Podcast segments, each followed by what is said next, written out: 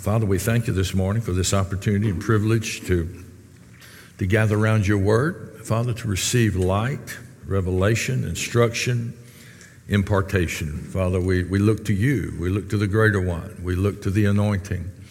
And we thank you for this time that it'll be for your glory and for, uh, and Father, for our benefit concerning uh, your purposes for our life for the kingdom of God. And we thank you for the fruit that will be wrought in our lives because of the precious seed of the Word of God being planted in our hearts. And we thank you for that. In Jesus' name, amen. Amen, amen. Praise the Lord. Galatians chapter 3, we're still doing our summer series, uh, Reverse the Curse Summer. Praise the Lord. Aren't you glad Jesus reversed the curse for you? That's what he did.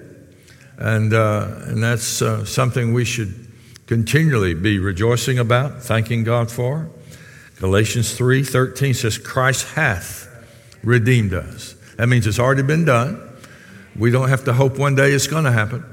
Uh, it's something that's already been accomplished when uh, Jesus went to the cross. As he says here, he's redeemed us from the curse of the law, being made a curse for us. It's because of what Jesus did in going to the cross and being made a curse. For it is written, curses everyone that hangs on a tree. Hallelujah. That, or so that, the blessing, verse 14, that the blessing of Abraham might come on the Gentiles through Jesus Christ, that we might receive the promise of the Spirit through faith. Praise the Lord. The blessing of Abraham is ours because Jesus was made a curse. He took the curse to reverse the curse for our lives the curse of the law, the curse of disobedience under the Old Testament law. Primarily, we've looked at in verse, you know, chapter Deuteronomy chapter 28. There are other places too that reveal different aspects of the curse of the law. Uh, but we've, we've looked at the fact that uh, the curse includes sickness and disease, it includes tragedy, it includes mental problems. Uh, you know, the, these are things that Jesus took on our behalf. He was made a curse so that that part of the curse would not have to be realized in our life. Amen. He reversed it for us. He said, "No, this is. I love you so much. I want to. I don't want you having to experience the curses uh, that are recognized under the Old Testament for disobedience. Thank God in Christ now by faith we can see those things defeated in our lives. We can have them reversed in our lives. Hallelujah.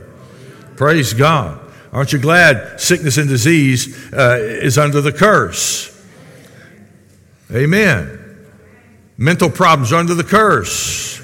Tragedy, the, you know, the, the uh, idea of having your life snuffed out in a moment of time by an accident, by a tragedy, that's under the curse.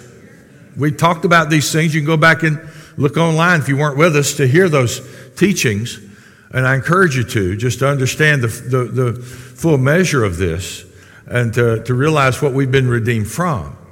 Because we need to hear the word on it. We need to have our faith strengthened in these areas. Amen. Uh, because the enemy's going to test what we know, you know.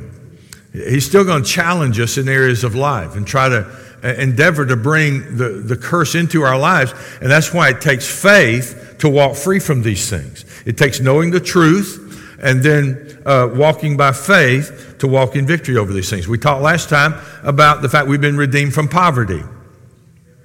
Amen. Praise the Lord. Uh, let's, in fact, let's go back to Deuteronomy 28.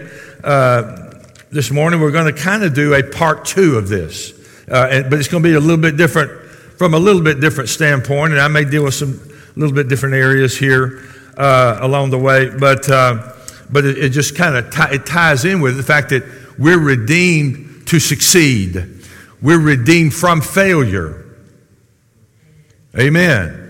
Uh, we're redeemed from having to not be able to get to enjoy the harvest of the, of the seed we've planted. Amen. That's a curse. Praise the Lord. Uh, but thank God we're redeemed from poverty. You know, Jesus uh, when he came on the scene in Luke chapter 4. We mentioned, mentioned this briefly last time. The Bible says, he, he said, Spirit of the Lord is upon me. He's anointed me to do what? Preach good news to the poor. Well, good news to the poor isn't just try, try to endure your poverty and wait, wait till you get to heaven one day and it'll all be all right. No, each one of these blessings right here that are mentioned that Jesus is anointed to proclaim have to do with this life. So he's not talking about being poor in spirit here. He's not talking about just being poor uh, and, and, then just hold on till you get to heaven. He's got good news for the poor, and good news to a poor man is you don't have to stay poor. Amen. In other words, there's victory over that. There's redemption that brings you out of that. Uh, and it's interesting, we, we, you know, uh, we go on the next verse of that. Uh, actually, pre- let me read the rest of that. Sent me to heal the brokenhearted, preach deliverance to captives, recovering of sight to the blind, said that liberty them that are bruised. Again, all these things have to do with this life. And notice to preach the acceptable year of the Lord. You know, actually, that was the year of Jubilee. That's what he was referring to. Uh, every, you know, every 50 years, you know, there was a year of Jubilee under the Old Covenant. Of course, Jesus came and he was the epitome of it. He's the fulfillment of that. He's saying, now you get to have Jubilee all, all the time. Amen. But what that also meant, what it was referred to in, uh, by the Jews, was the year of the Lord's release. The acceptable year of the Lord was the year of the Lord's release. What does that mean? Release from, from financial bondage, for one thing. Amen. Praise God. In fact, if you go back and look at the year of Jubilee, you know, in the Old Testament, it, that's mainly what it centered around was people, were people being set free from financial bondage every 50 years. They were slaves. They had to be, they were indentured servants. They had to, you know, serve somebody because of a financial uh, situation, uh, a lack in their life. But, but thank God there was a year, there was a year of release every 50 years under the Old Testament. But aren't you glad now in Christ there's a release from any bondage, which includes financial bondage? That we don't have to stay under bondage of any kind. Glory to God. See, a lot of people live under financial bondage. Praise the Lord. But, uh, but the good news is, praise the Lord. I'm not praising the Lord, people are under bondage, but I can praise the Lord because there's a, there's a, there's a gospel. There's good news that you're redeemed from the curse of poverty. You're redeemed from the curse of lack. And you're redeemed from the curse of failure. Let's read some verses again in, De- in Deuteronomy 28. Uh, let, let, me read these again from, uh, that we've read before, but verse 15. It'll come to pass if you'll not hearken to the voice of the Lord. See, the blessings are mentioned first in verses 1 through 14 here of this chapter. Wonderful blessings, the blessing of Abraham. But then uh, he mentions, starts mentioning curses. He says, if you'll not hearken to the voice of the Lord your God, uh, to observe, uh, to do all his commandments and statutes which I command you this day, all these curses shall come upon you and overtake you. The good news is you can put no by all the curses in Deuteronomy 28. In other words, these things are not for me.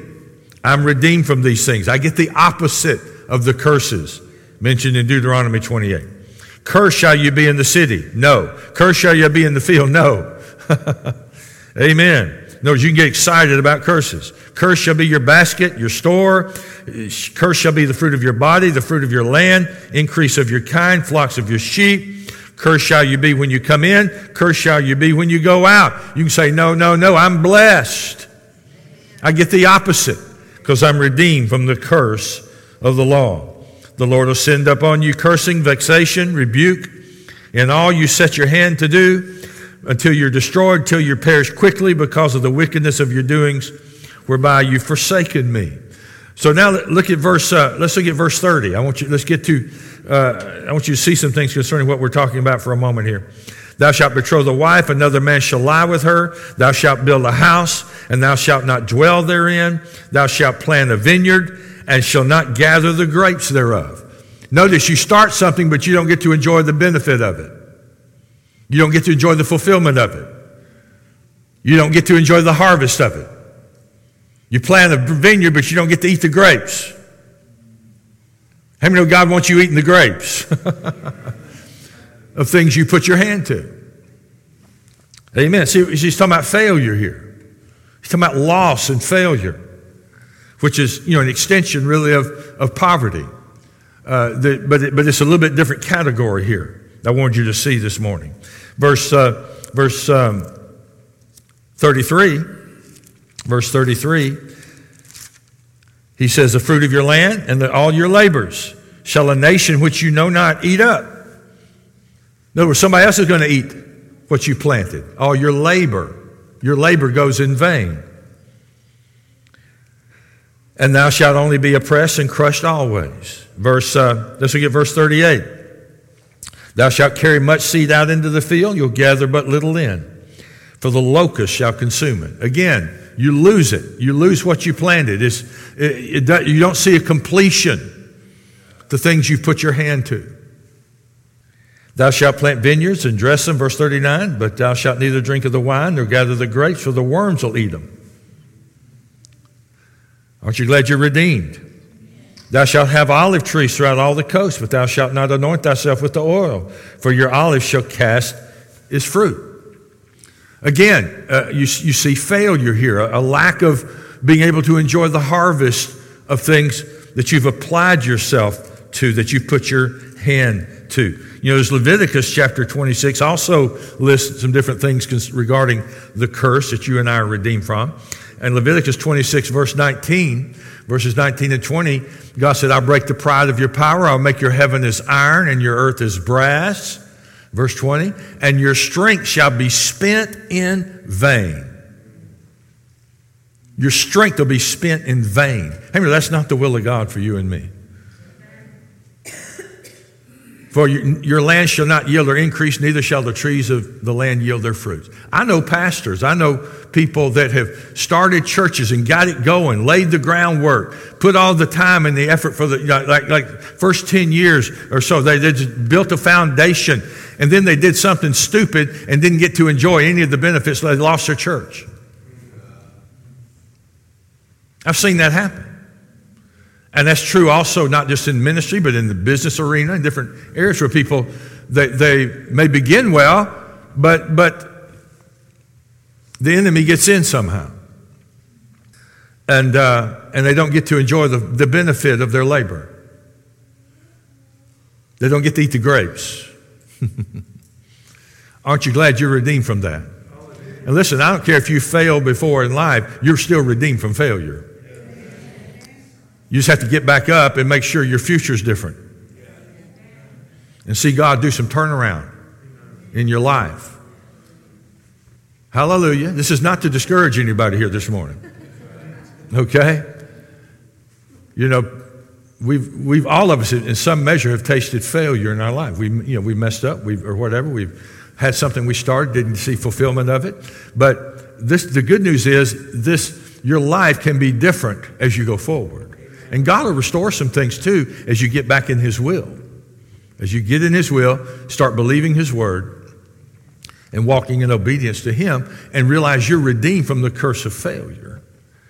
And God will even restore things that the locusts have eaten. You know, that's also a promise in the Old Testament.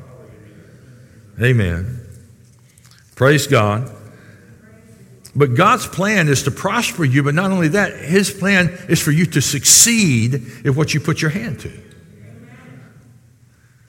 Be successful in life. Amen.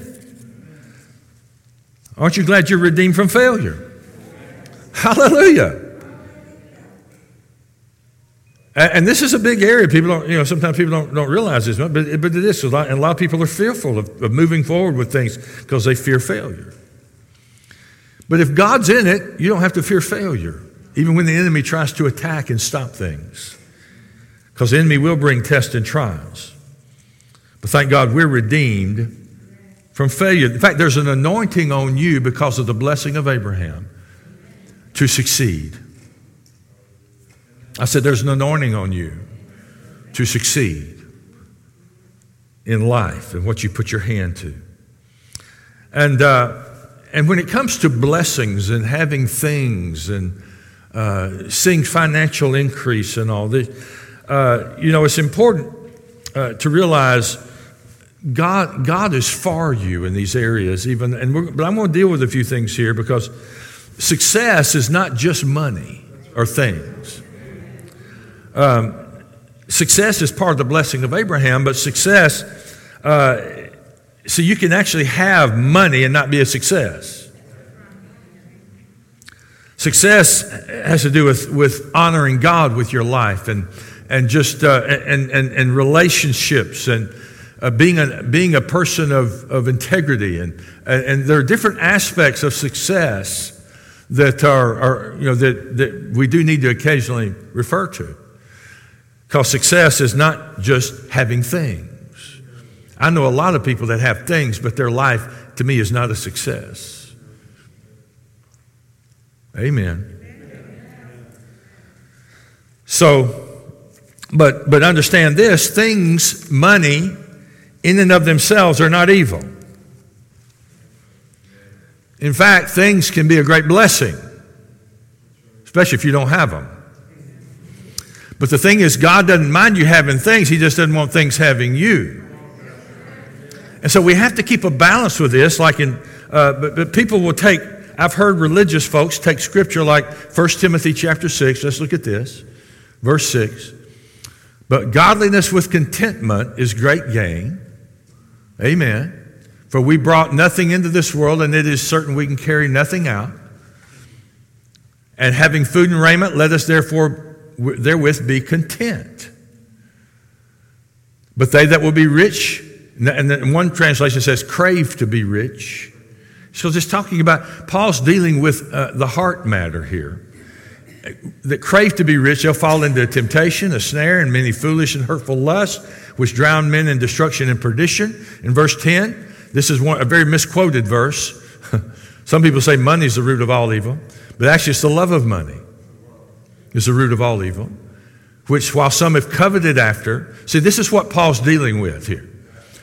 See, some people take this passage of Scripture and make it the whole sum total of anything they believe on prosperity.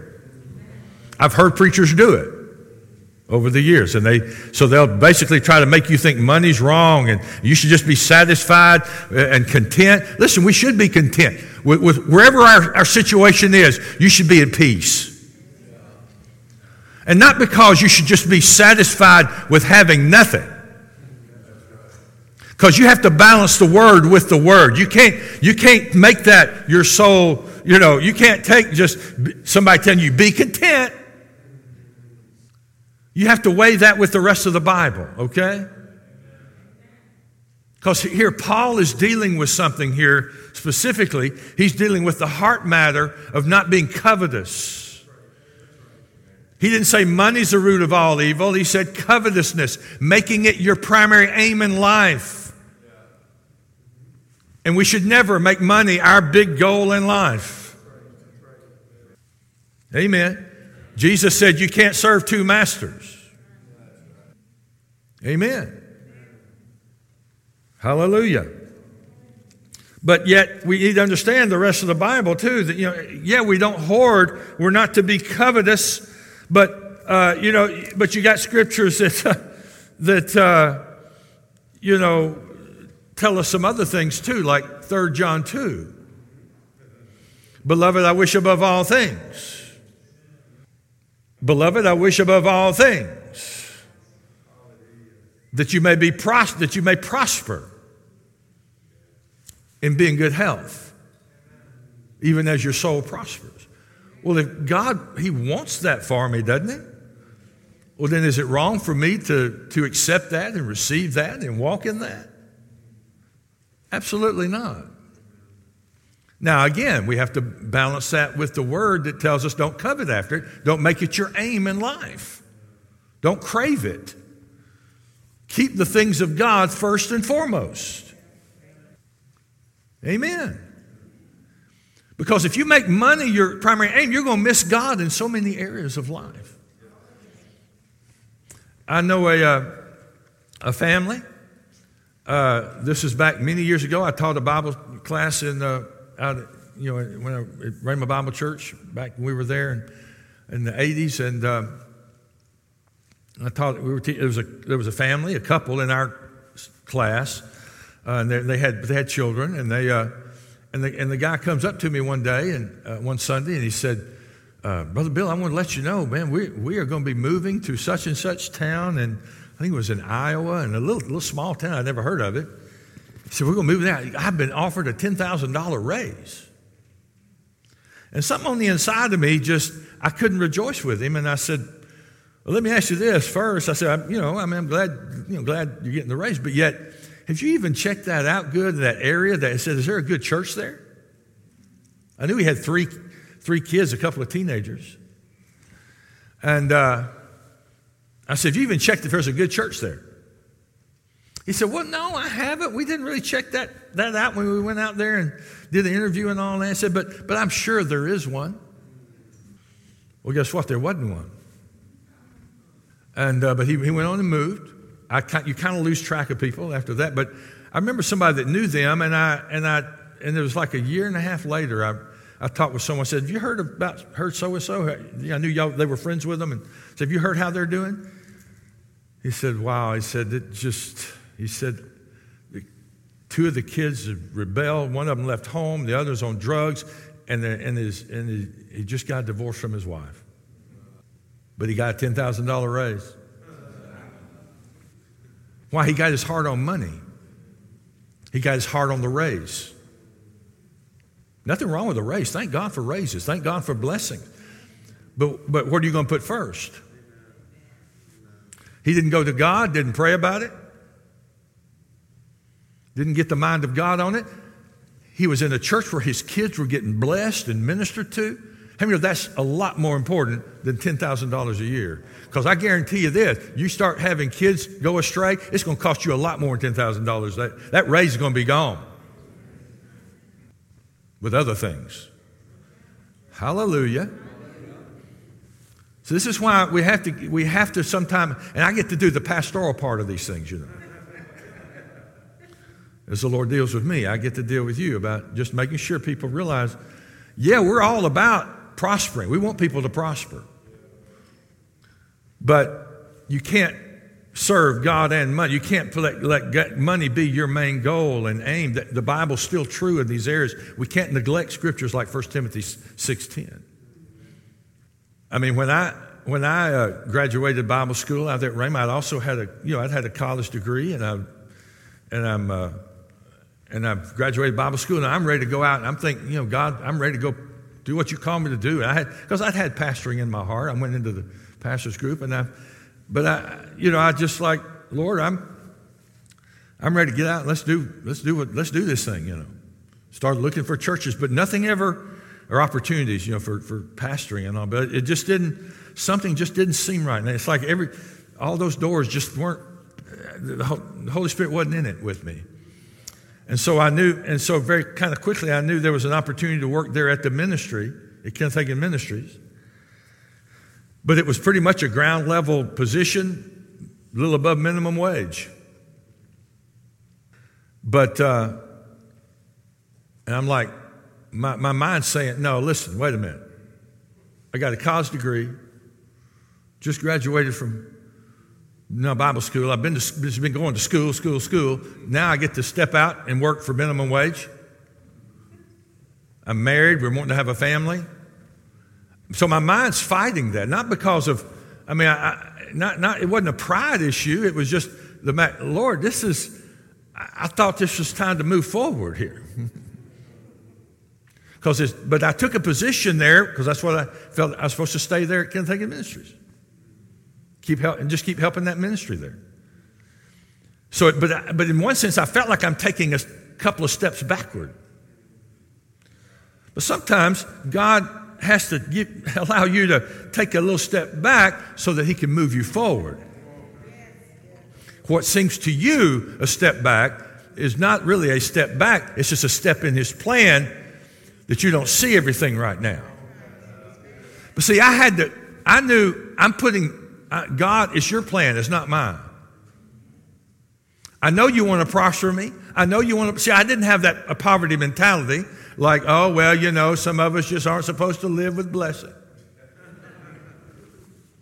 No, I, I knew God wanted to bless me.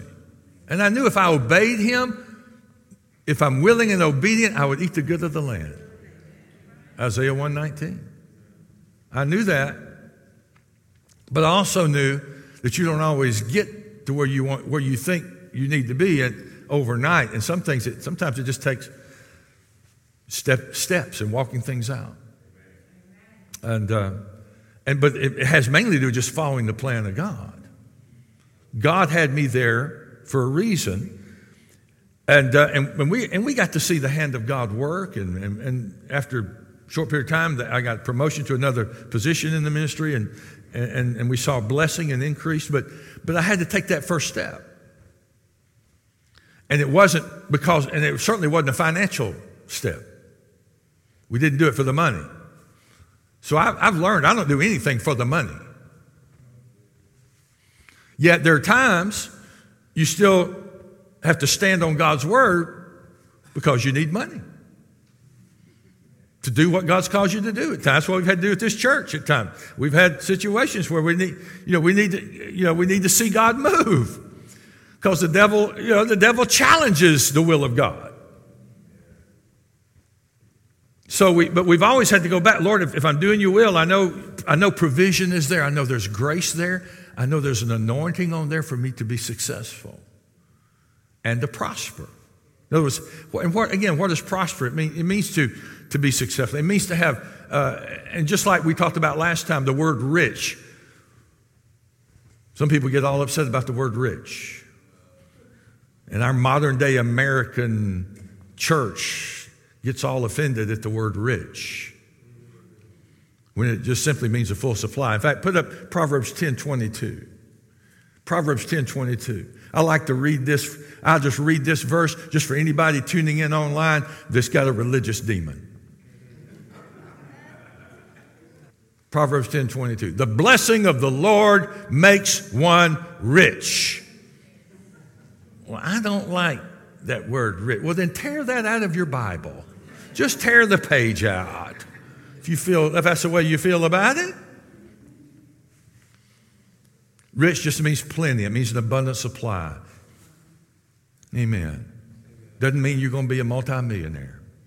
But it does mean, I do believe God wants more millionaires. I really do.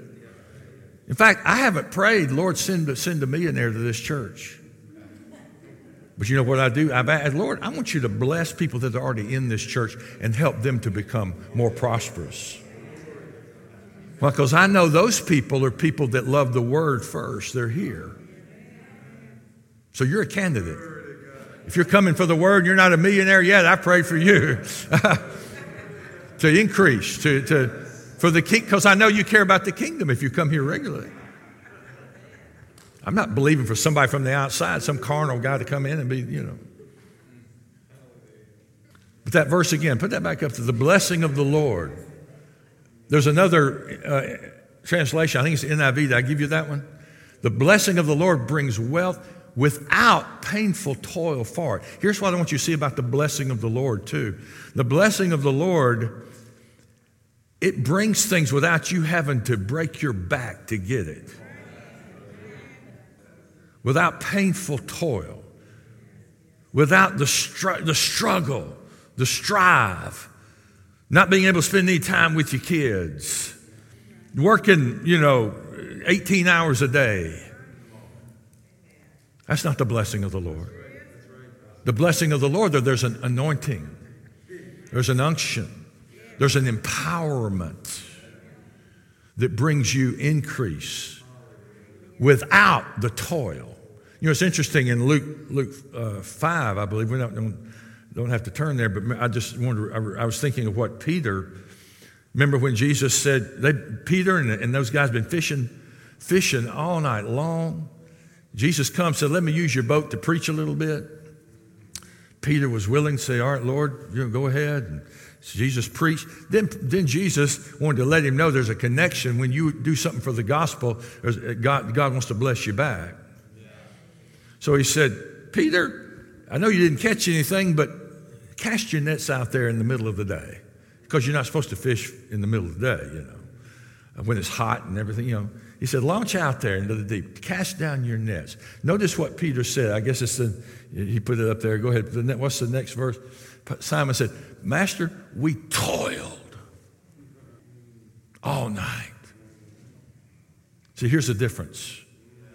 See, God does want you putting your hand to something. He wants you work. Work diligence is a good thing. Okay, it's a Bible principle.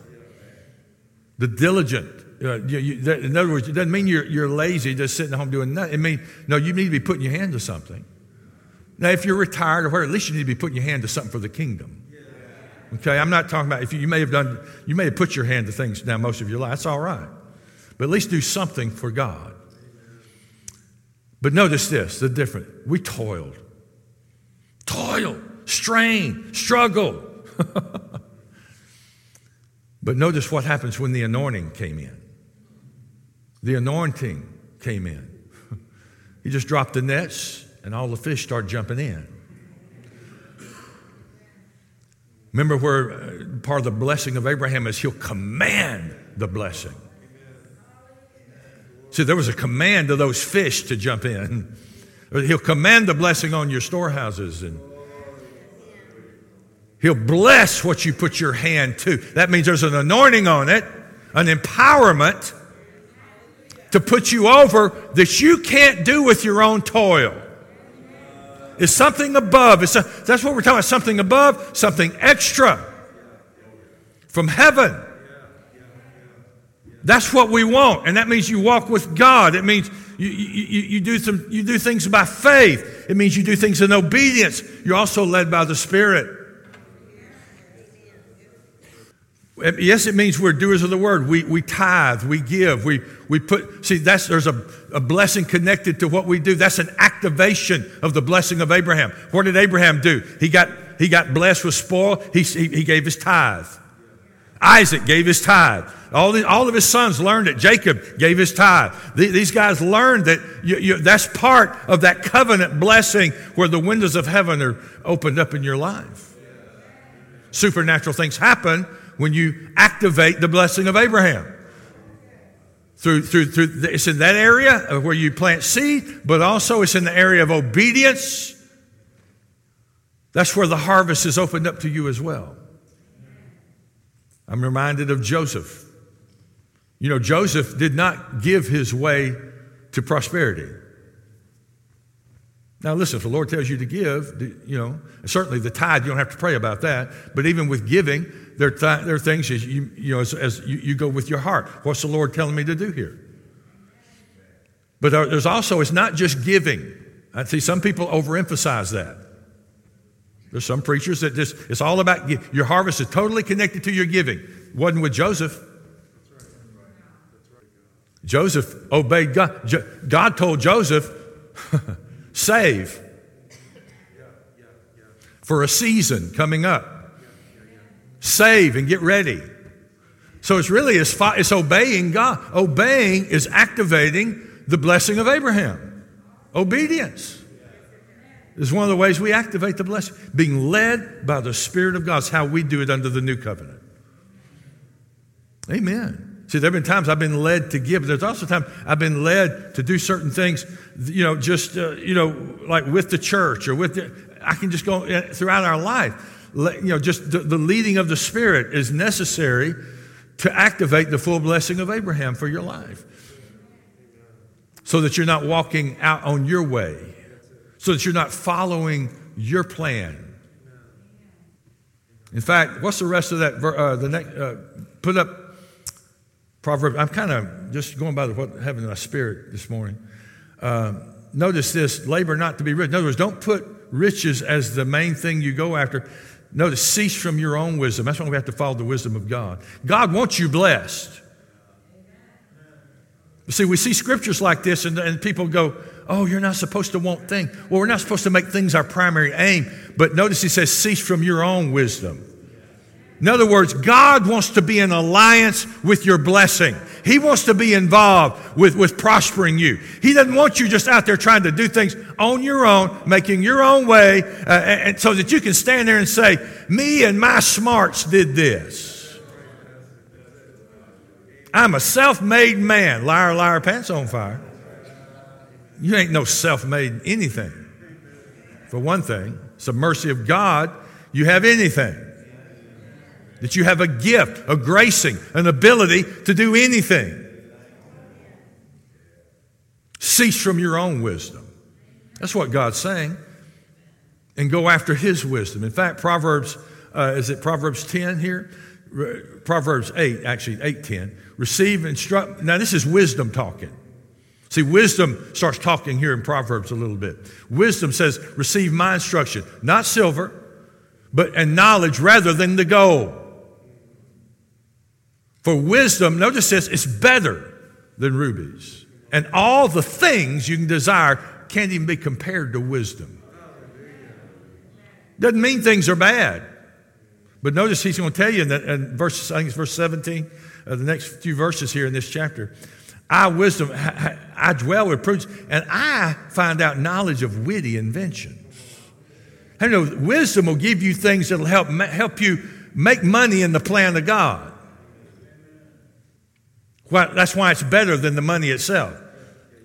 Some people think I need money. No, you need wisdom for one thing, not just to get money uh, and to and to you know to produce increase in your life, but so you can be a halfway intelligent human being as a father, as a as a spouse, as a Christian. You need the wisdom more than you need just having stuff. Because if you have no wisdom, you're going to ruin yourself and others' lives along the way. Woo! Praise the Lord. Aren't you glad you came to church this Sunday morning? Hallelujah. Sometimes I have to meddle and get into these fun scriptures that some people don't like to read. But let's read on here, a couple more here. I, this is wisdom. I love them that love me. How many wisdom will be good to you? Wisdom is the word, right? Those that seek me early will find me. Notice this, notice this wonderful verse. Riches and honor are with me. You get the wisdom, you put the word first, you, you, you say, Lord, I want your plan. He said, There's, uh, These things will come along with it. That kind of ties into seek first the kingdom of God, doesn't it? Durable riches and righteousness. Durable riches. In other words, something durable that lasts. It's not fleeting. Some people that get overnight, overnight riches and overnight success, man, they're, they're, look at them five years later. Their lives are ruined. They've, they've proven that with people that have won the lottery. 90 something percent of them, their lives are a mess in five years.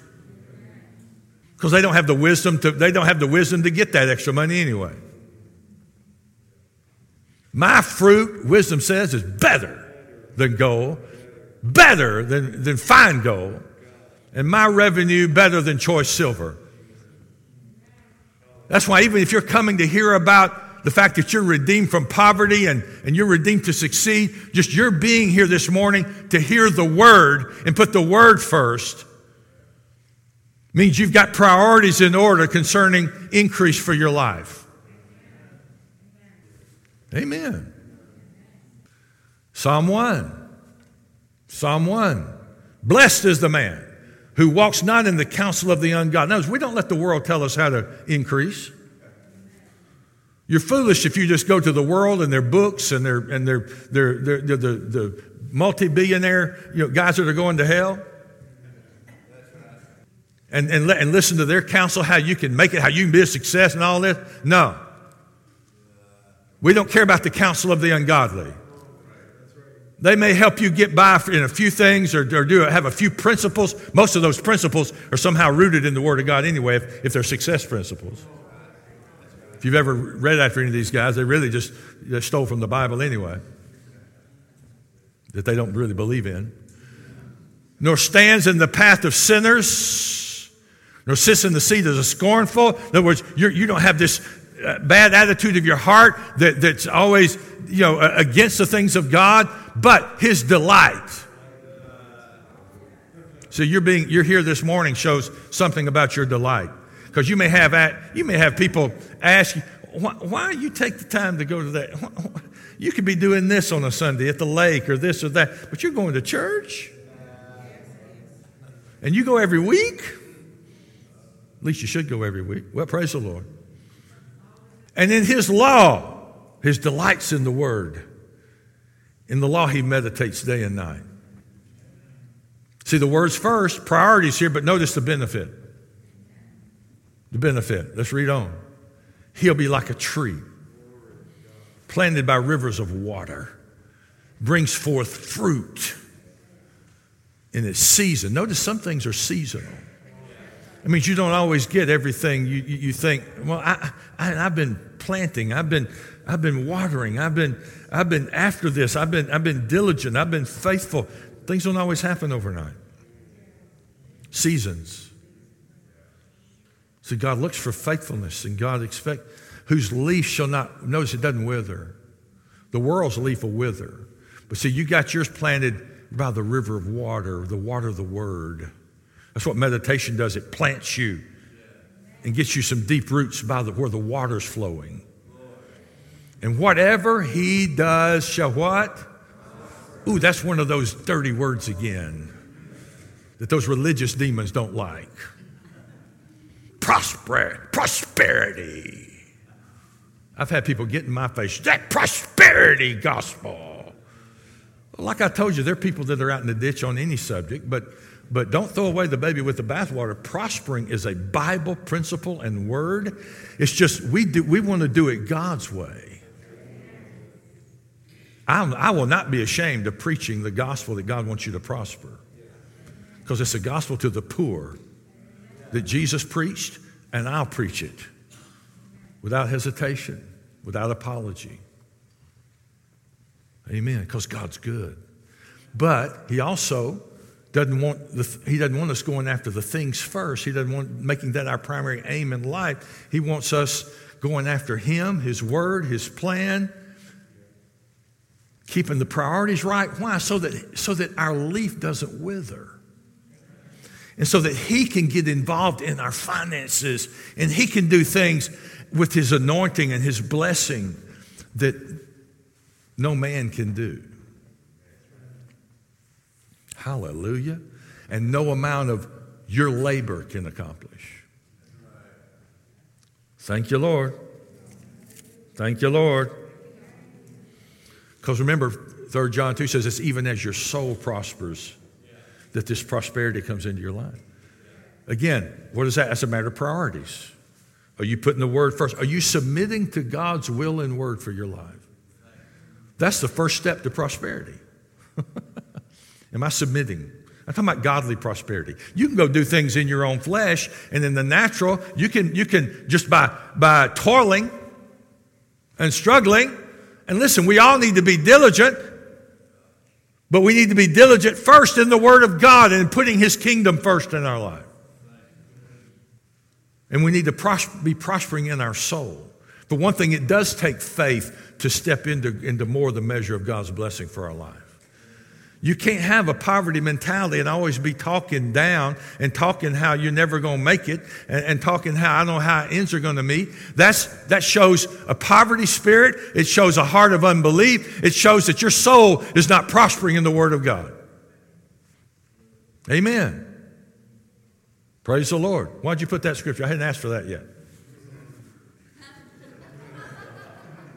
I was going to, but I haven't asked for it. You trying to get ahead of me up there? Oh, praise the Lord. I love my Reese back there. God bless you. He, he's thinking, he's thinking ahead. He's already getting ahead on, on me there. Hallelujah. In fact, go ahead and put that up now. I just want to mess with him a little bit first, anyway. He's a blessing. And you shall remember the Lord your God. Again, this is just in line with what we've been talking about. You remember the Lord your God, for it is He you always got to know He's the one that empowers you to get wealth. Now, notice He doesn't just give you the wealth. Having your money doesn't just drop on top of you. That's not how God works. He empowers you, He anoints you, He equips you, He graces you to get wealth. Amen. And that helps establish His covenant See, this is all covenant we're talking about in here anyway. We're talking about covenant when we talk about uh, the fact that you and I are redeemed from the curse of poverty and lack and failure. That's covenant. Hallelujah. Glory to God. But again, He's the one that empowers us, He's the one that equips us. It's His ability. We just need to make sure we're not coveting. We remember Him. Remember, we, have read that already. We read it last week a little bit in Deuteronomy, uh, where, where God said, I'm going to bless you with, the, with different things as I take you into the land of promise. He said, but don't forget me. Don't forget me. Just like he said here, remember. God wants you blessed, but he also wants your mind and heart in the right place. Because sometimes you got to be willing to set aside the money for right now and the, the stuff to do the will of God, knowing God's going to take care of you. And that goes back to part of being content. Sometimes you just need to be content where you are, knowing that you can believe God, and, and as you apply yourself to His Word and keep putting His Word first, God's going to bless you. You should expect that. And you can even claim that because you want to be a greater blessing to your family and to the kingdom of God. Again, we got to keep our heart in the right place. We want, we want to prosper because we want to be a blessing. That's part of Abraham's blessing. Part of Abraham's blessing is you're blessed, but also you're going to be a blessing. One reason why we want Abraham's blessing on us is so that we can be a greater blessing for the kingdom of God. That shows a heart condition, though. Shows a heart, a heart attitude. And so we, we need to make sure we're keeping first things first. You know, the Lord told Brother Hagin one time in the, uh, just when talking to him about certain things, and uh, this, because um, he's talking, is in the book, in this book about how, how to be led by the Spirit of God. Lord told Brother Hagin, he said, if you will learn to follow that inward witness, I will make you rich. He said, I will guide you in all the affairs of life, financial as well as spiritual. Well, that lines up with all these scriptures we've been talking about. God wants you, He wants to take care of us. It, it, has to do with the redemption of the curse. Redeemed from the curse has to do with spirit, soul, body, socially, financially. Every part of our being is covered in redemption from the curse. He said, I'll, I'll, guide you in all the affairs of life, financial as well as spiritual. I am not opposed to my children being rich. I am opposed to their being covetous. He wants us blessed. He wants us having plenty. He wants us having a, a full supply. He just doesn't want us putting the things first. He just doesn't want the things being put ahead of Him. Now, I know a lot of Christians, they're not, they're not necessarily money minded, uh, you know, in the wrong way, but sometimes Christians can be money minded or, or, you know, consumed with finances because they've gotten into the realm of worry. So I want you to see something here real quick in uh, Matthew 6. A couple more thoughts here before we close. Hallelujah. Doesn't mean, you know, you don't have to be materialistic and covetous uh, at times to be and still have money on your mind, but it may not be the reason why you're consumed with it. But maybe it's because you've allowed fear and worry to get in and you're anxious. But I want you to, again, let's, let's look at what Jesus said. And I want to bring out the meaning of a couple of words here that uh, help us understand. In verse 31, Matthew 6 31, therefore do not worry. Do not worry. This is Jesus saying, Don't worry, what shall we eat or drink, and what are we going to wear? And he goes on to say here, right, right after that, after all these things do the Gentiles seek. Now it's interesting, I looked up that word, the word seek here in, in verse 30. I'm sorry, verse uh, 32. Uh, the word seek, it means to strive and to struggle. You strive, you're striving after it, you're struggling after it. Amen. Uh, see, God doesn't want you worrying about it, He wants you trusting Him. It means stress, strain, strive, and struggle. That's what that word seek means right here. It's talking in reference to the Gentiles. But he says, Your Father knows the things that you need of, have need of. Then in verse 33, we see the word seek again, but it's a different Greek word than the one in verse 32. But seek first the kingdom of God and his righteousness, and these things will be added unto you. The word seek there is a different word. It means to hunger and desire to worship without toil. To hunger and desire to worship without toil. Isn't that neat?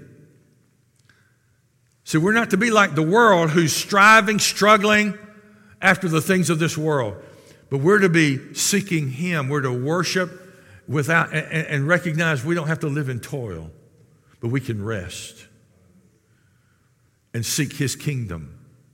Put His things first. Amen. Amen. See, the Bible even tells us in, in Isaiah that he, he, he teaches us to profit, and He'll lead us in the way that we should go. God wants you profiting, He wants you blessed, He wants you prospering, He wants you increasing. Amen. Psalm, there's a, the Psalm, I think it's Psalm 115, talks about that he increases his, uh, he increases his children and their children's children.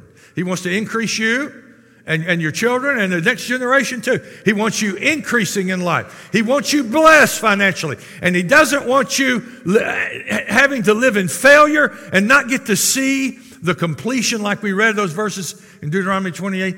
He, he wants you to be able to see the full harvest of what you put your hand to, not get cut off. You're redeemed from failure. You're redeemed to succeed. You're redeemed to have paydays.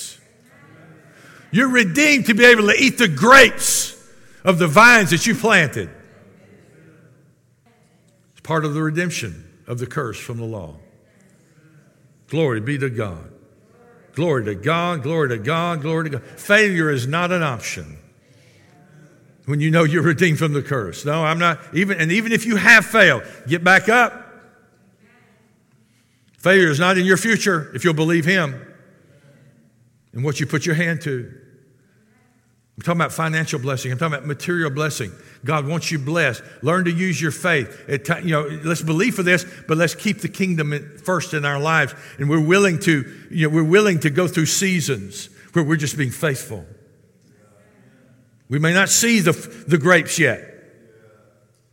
That's been, I've had to learn that in life, but I'm going to stay faithful to what God has called me to do. I'm going to put His kingdom first. I'm not going to get my heart on the things. In fact, it's going to, it'll, it'll, it'll, if you put your heart on things above the kingdom of God, it'll, it'll, it'll twist your character. Because we need to make sure people, you know, people, because people get into, we didn't even cover some of these verses, how, you know, uh, some people get profit by the, by the wrong way, by, by, you know, dishonesty. Bible talks about that. Proverbs, you read Proverbs about the, the person who goes after things dishonestly. There's something wrong with their heart. Because how we treat people has to do with success. How we look at people. I know preachers that don't, in the past, I've known some that they, they didn't look at people the right way and it affected their success. If you try to do things the wrong way, you'll be diminished. Your character will be twisted. So you're not in a position for godly success. And God can't bless you the way He wants to, then you're going to have to go through other means to get it in the flesh and by the world.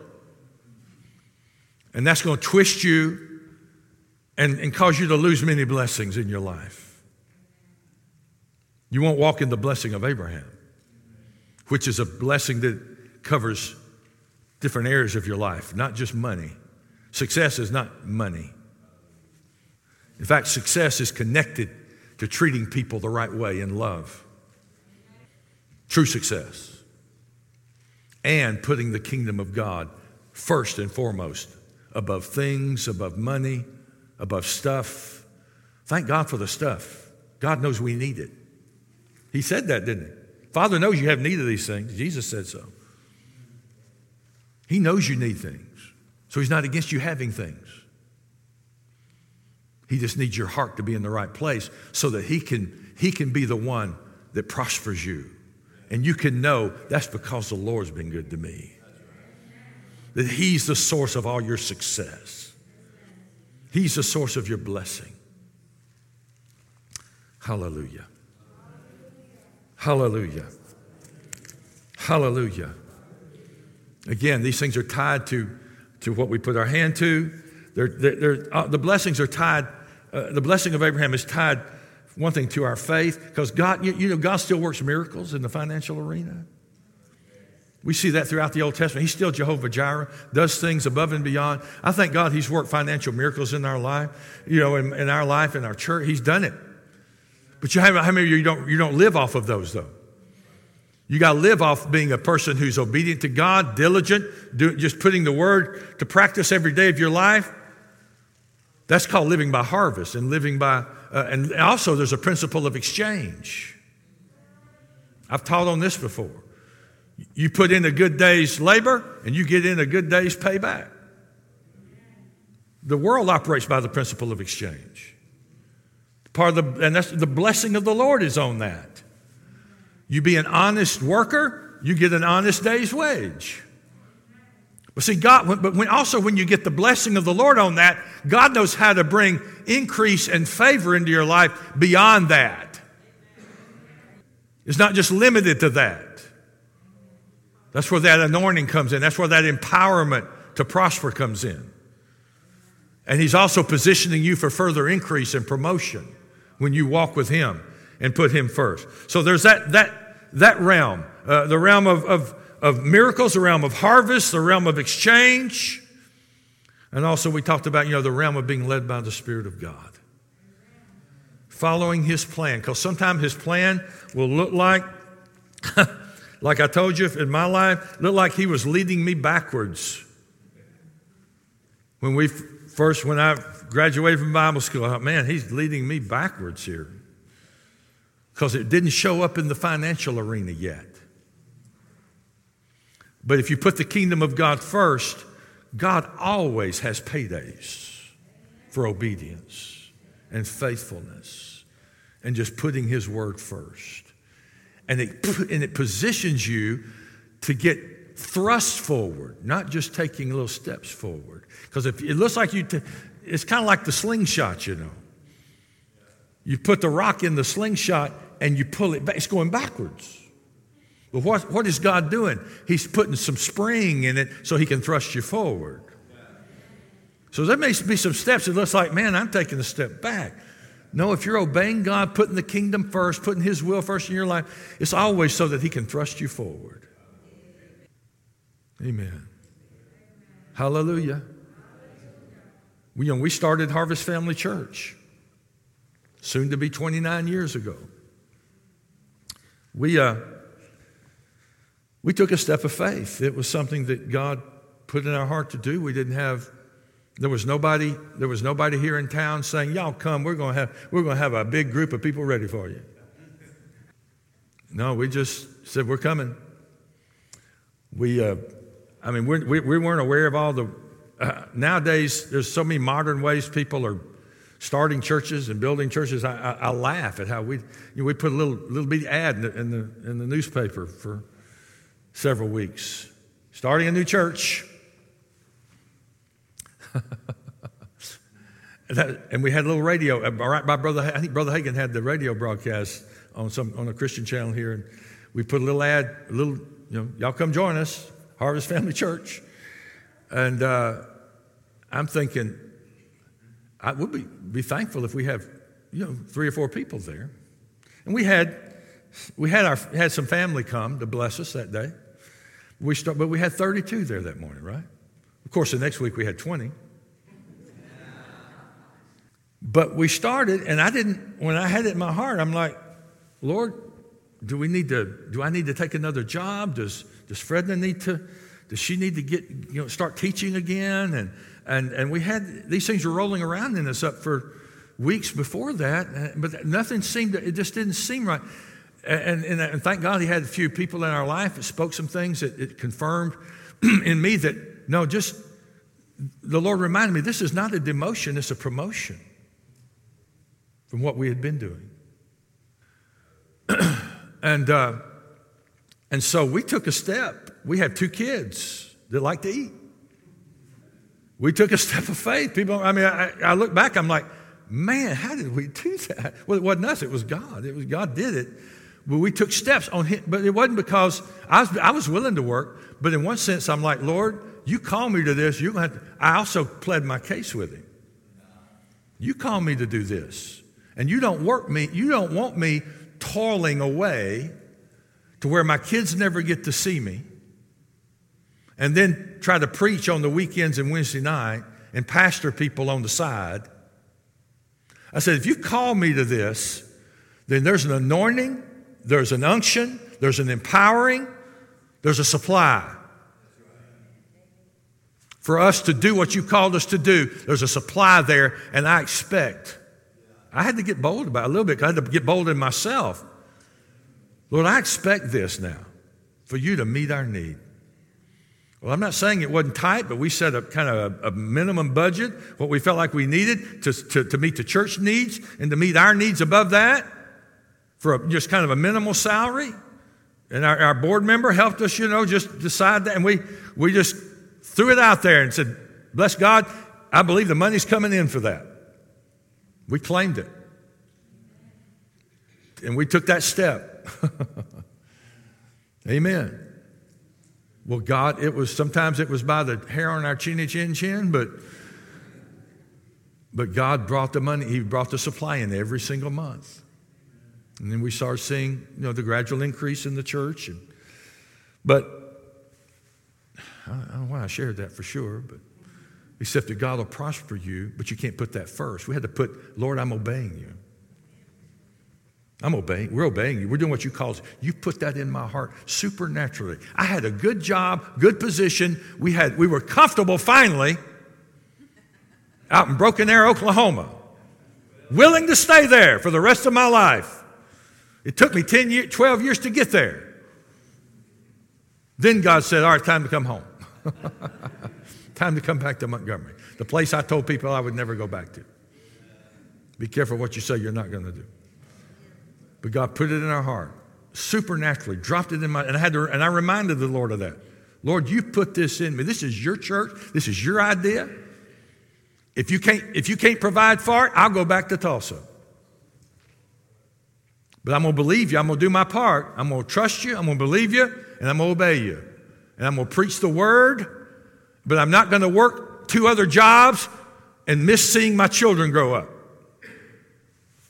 I've, I've shared this with other preachers. It's blessed a few along the way that were struggling with having to work different jobs and trying to pastor a church and all. Because you have to take a step of faith at some point with that. As, as you're, now, I'm getting into a whole nother arena right now. Y'all stand up. Praise the Lord. But I want, uh, let me just tie this up real quick.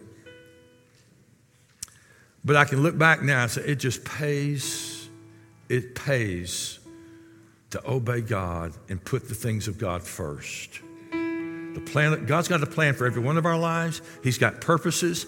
He's got supplies in us. He's got graces. And I'm going to say this God's got graces for some of you for this church to supply in helps ministry.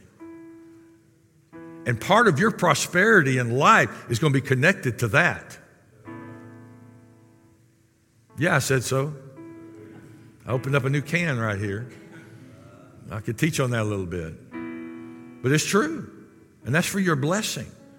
God ties your overall prosperity, success, blessing. And I really didn't want to get into this, but, but the Lord showed me something about your crown in Revelation. Because remember, Jesus told one of the churches, don't let anybody take your crown from you. Part of your crown has to do with things God has put in you for the local church. Not just the local church, but yes, the local church is included in that because God's called people to be a part of a work.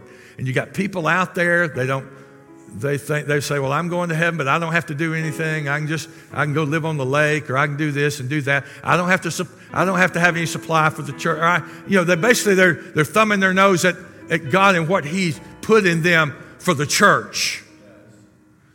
You may say, "But I'm just all I really have, uh, you know, I'm just helping children." Or I'm just, I'm just, I'm just greeting people at the door, or I'm just ushering, I'm just this, just that. No, that is huge in the economy and plan of God.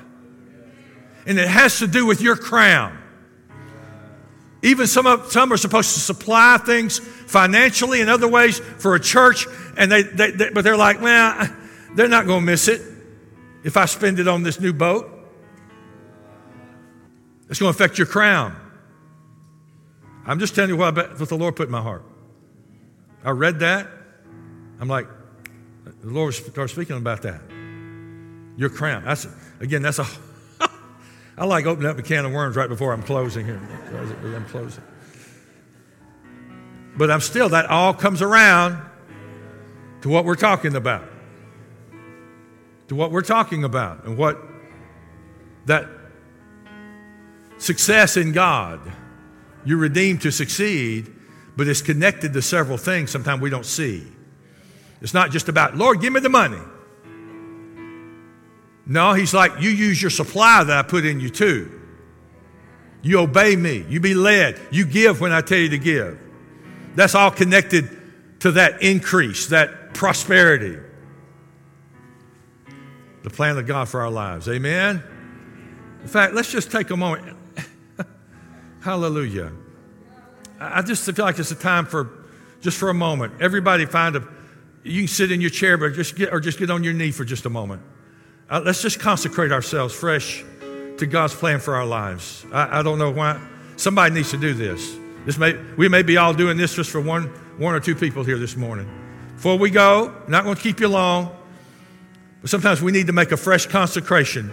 Bow your knee. Paul said, I bow my knee unto the Father of my Lord Jesus Christ. He bowed his knee. There are times we have to bow our knee, which is an outward expression or demonstration of bowing our will, our plans, our desires, our dreams that are not in conjunction with God's plan and dream. But let's bow our hearts right now. I want you just to submit yourself, fresh, new to God. Lord, we want to do your will. Lord, we want to do your plan. Father, it's not my will, it's not my plan, it's not my purpose, it's your will, your purpose, your plan, and things that you put in me to do, things you, direction you've given me that I may have neglected or set aside. Father, I'm willing, I'm willing, I'm willing, I'm submitted, I'm willing. I'm willing to do it. Maybe I've, and maybe I've been obedient to some things, but my heart hasn't been willing. But your word, I know, says that it's the willing and obedient that eat the good of the land. Father, forgive me where I've just been going through the motions.